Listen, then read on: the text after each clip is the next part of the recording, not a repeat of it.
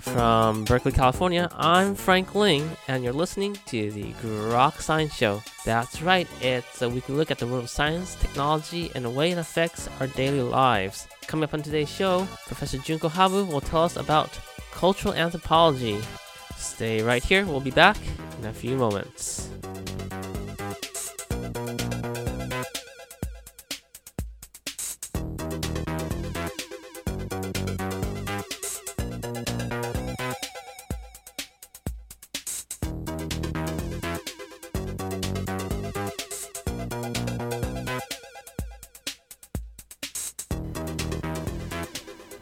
Welcome back to the program. When we talk about sustainable development, sometimes it's better to look back in order to move forward. Well, joining us today is our very special guest, Professor Junko Habu from the Department of Archaeology from UC Berkeley. She specializes in cultural anthropology and has conducted extensive research on Japan's Jomon period. Professor Habu, thank you so much for joining us here today. Thank you. So you've been working on a fascinating part of social science. Can you tell us a little bit about cultural anthropology and how you got involved in it? I was trained as an archaeologist, which is part of the Department of Anthropology. I was born in Japan, and when I grew up in Japan in the 1960s and early 70s, that was a time when Japan went through rapid economic growth and a massive amount of land development. My parents were living in the suburb of Tokyo in Yokohama City, where we saw a large amount of land developments going on, and with that came destruction of a large number of archaeological sites.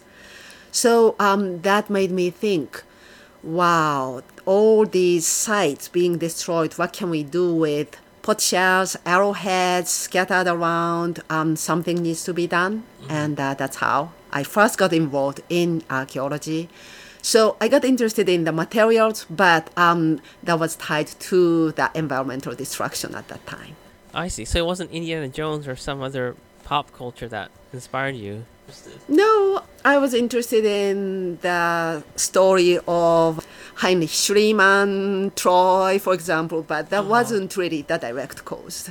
That was kind of a separate interest of mine. So you've had extensive international experience, and you've done a lot of work both in the U.S. and Japan.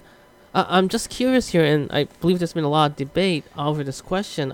Where did the Japanese population come from? What are the current theories in this regard? Well, that is a big question, and it's not really my specialty, but the big picture is that the Japanese is a mixture of waves of migrants.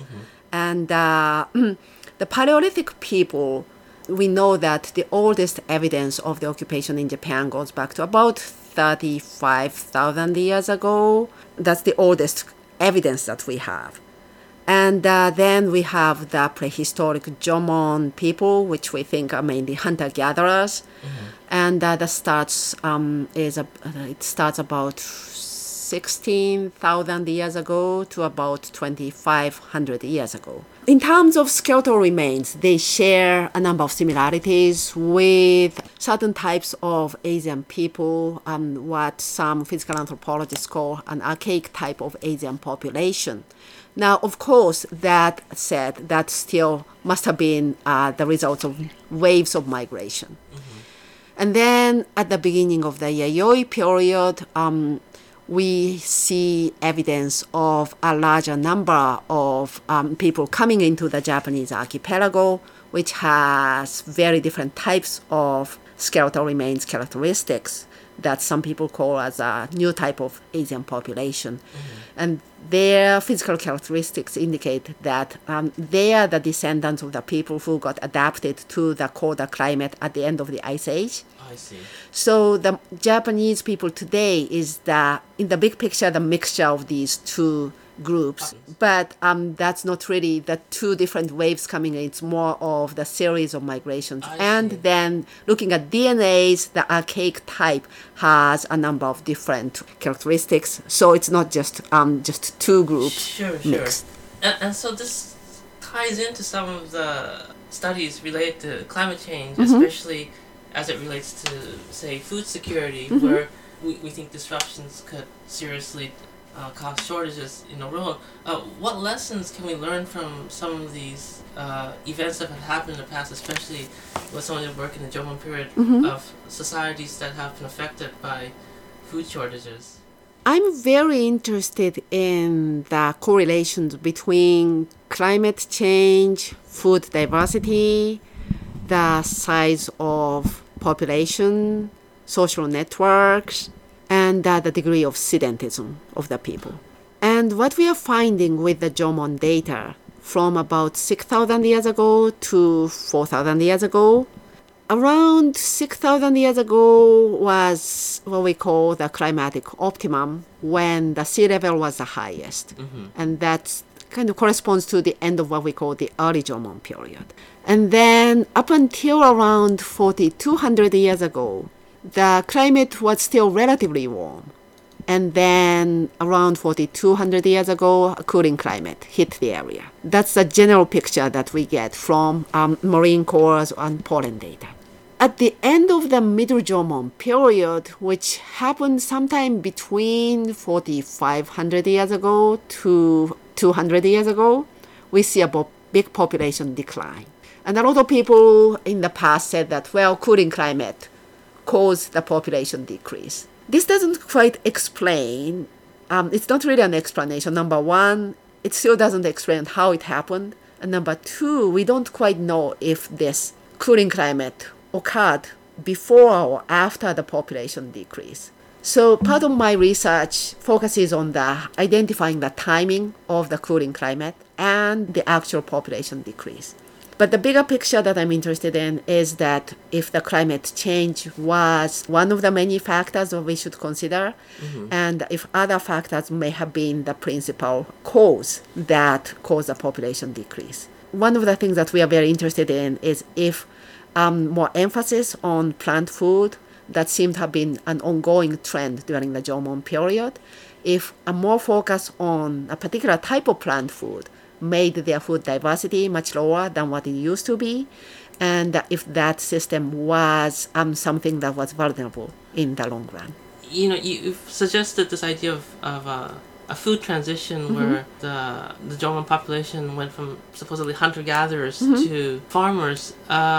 What's the evidence that there's a transition in terms of their food practice? Well, your question, it has a lot of implications. Number one, generally speaking, hunter-gatherers versus farmers, there's no clear boundary. And if you talk to many archaeologists, every single one will probably say a different thing. That identify the Jomon people as hunter-gatherers with a heavy level of environmental management, including tending certain types of nut trees. They had some cultigens, but none of them seem to have been staple food.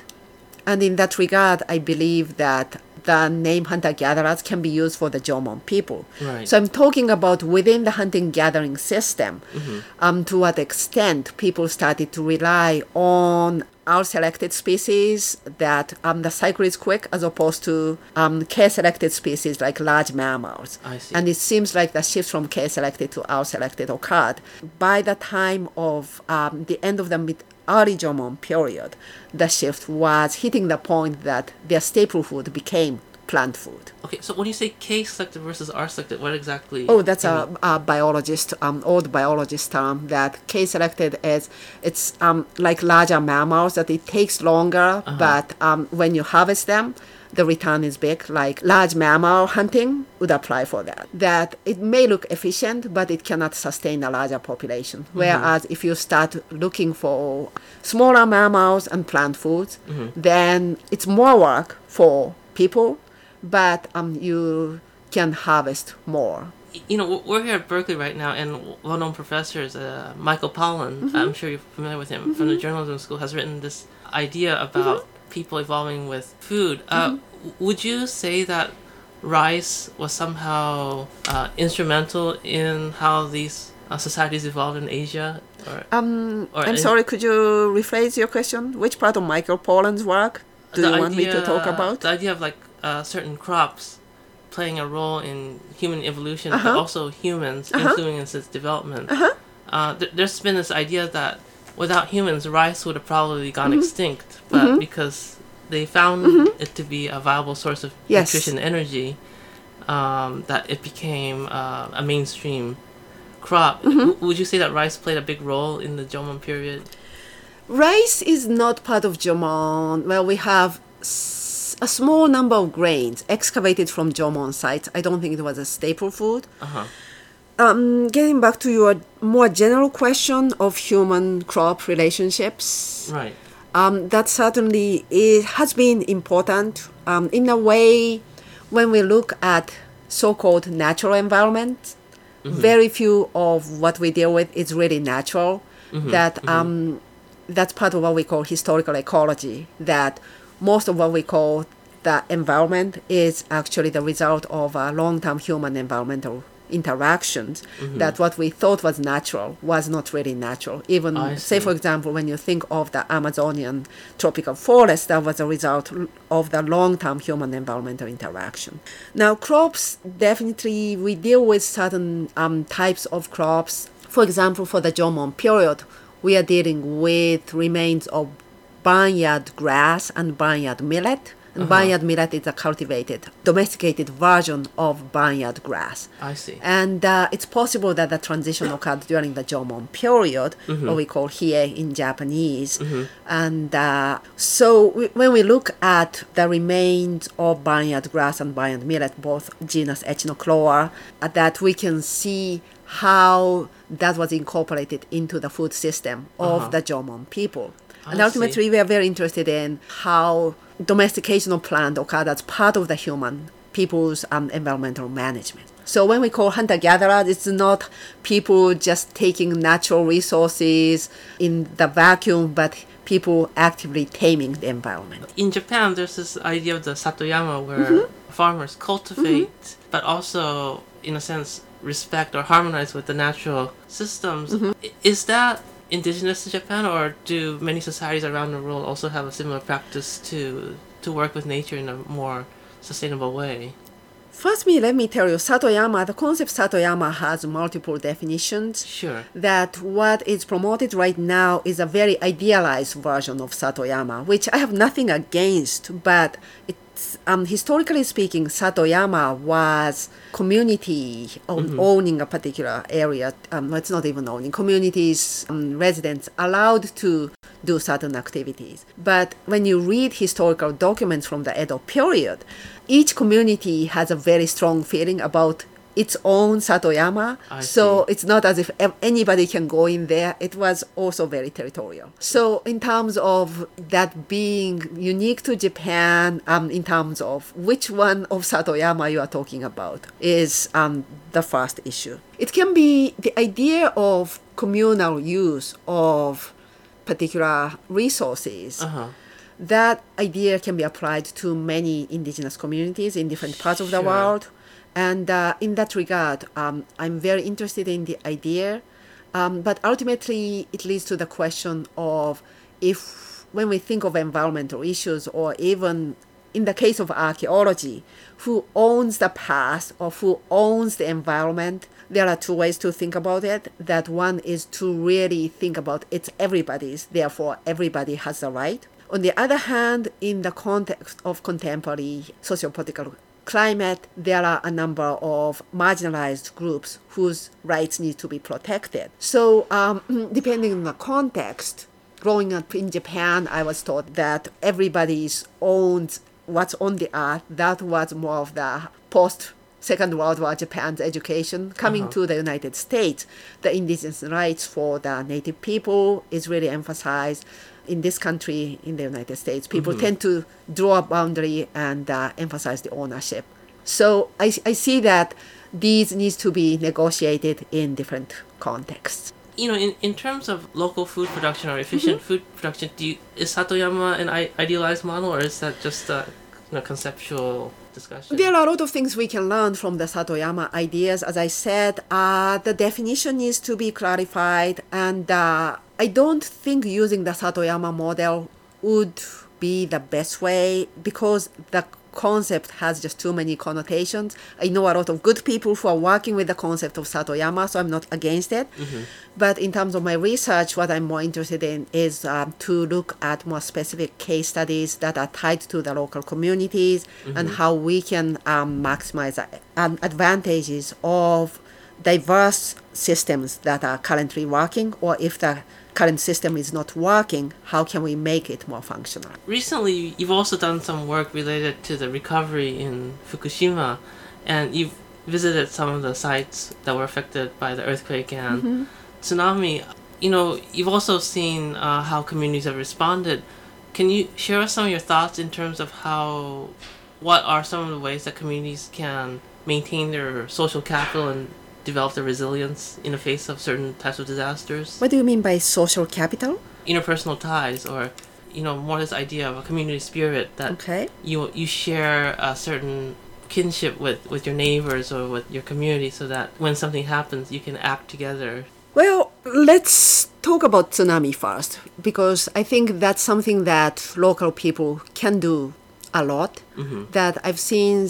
I'm not a specialist, and I've only visited a small number of communities, so I don't really feel I'm qualified to talk about it. Within my limited experience, in the summer of 2011, I had an opportunity to visit several locations in Miyagi and Iwate prefectures, where some of the communities that were damaged by the tsunami were trying to recover from the damage. And I've seen that some of the communities were actually doing much better, and they tend to be the ones that the local communities still had strong ties, that the traditional villages and hamlets are functioning as local administrative units, and people are willing to work together from the bottom-up approach, mm-hmm. and they were able to maximize the governmental support mm-hmm. in an efficient manner. Right. When the community ties were not there, or when that is not functioning, even when the top-down funding support is there, then it's not functioning nearly as good mm-hmm. as it could have been. Right. And in that regard, it's very important to have functioning small units, right. socio-political units that in a way, merging cities and villages in Japan, the recent change of Shichō-Songappei, mm-hmm. that I think is causing problems, at least in some of the places. I see. And you also asked me about Fukushima. I visited Fukushima several times after the disaster. The situation is very bad, that it's beyond the local people's ability, but what they need right now is accurate information mm-hmm. to what extent the contamination is there, that local people are not necessarily provided with accurate information. The decontamination effort that is going right now is not necessarily the most efficient way, even that I've seen many decontamination procedures that the piles of salt that were removed from the surface are still piled up under a blue tarp, that obviously it's a temporary solution, that right. kids are playing around there, right. and people need to go there, people need to see what's happening, people need to talk to the local people, and then come up bottom-up approaches. Yeah. But even with that, I think given the level of damage, I'm not quite sure what is the best solution, and we need to have more discussions. Sure. And the first thing is to have more data. So speaking of data, I mean, recently the Japanese government has passed a so-called security law that some would argue protects those people in power. Are you concerned that this will reduce the transparency of the local people in getting the accurate data? I am concerned, yes, that I think the timing is bad, especially. But the issue of information flow, even before the law, I don't think the circulation was good to start with. Mm-hmm. And a lot of the times, there seems to be a lot of people feel that it is safer not to talk about the Fukushima situation, that it's a type of self-censorship, right, that people tend to avoid the topic. But I don't think we can keep avoiding the topic. The information flow is important, and as scientists, we have the obligation to obtain the reliable data, mm-hmm, and have active discussions. Well, I guess we're running a little bit out of time here, and it's been a very fascinating discussion with you. Are there any last thoughts you'd like to share about your work, or some of the, you know, interesting questions that are being asked in your field right now? Well, let me tell you that I'm an archaeologist, and I belong to the Department of Anthropology, and I believe that really when we think about contemporary environmental issues, to think about really long-term perspectives is important. Sure. That when we talk about long-term sustainability, a lot of the times people tend to put the target of like 2050 or 2100. But as an archaeologist, we know that 100 years is nothing. That unless we have much longer perspective, we will be in big trouble. And I hope that as anthropological archaeologists, we can contribute more to the active discussion of human-environmental interactions. Great. Well, Professor Habu, thank you so much for your time. It's been an inspiration. Thank you very much. And we were just talking to Professor Junko Habu from the Department of Archaeology at the University of California at Berkeley. We've been discussing long-term sustainability in the context of food transitions and cultural anthropology. And that's all for this week's edition of the Grok Science Show. If you'd like to contact us, we're at www.groks.net. You can reach us at science@groks.net. You can also check us out on Facebook and Twitter. For Grok Science, I'm Frank Ling. Stay tuned here for more music.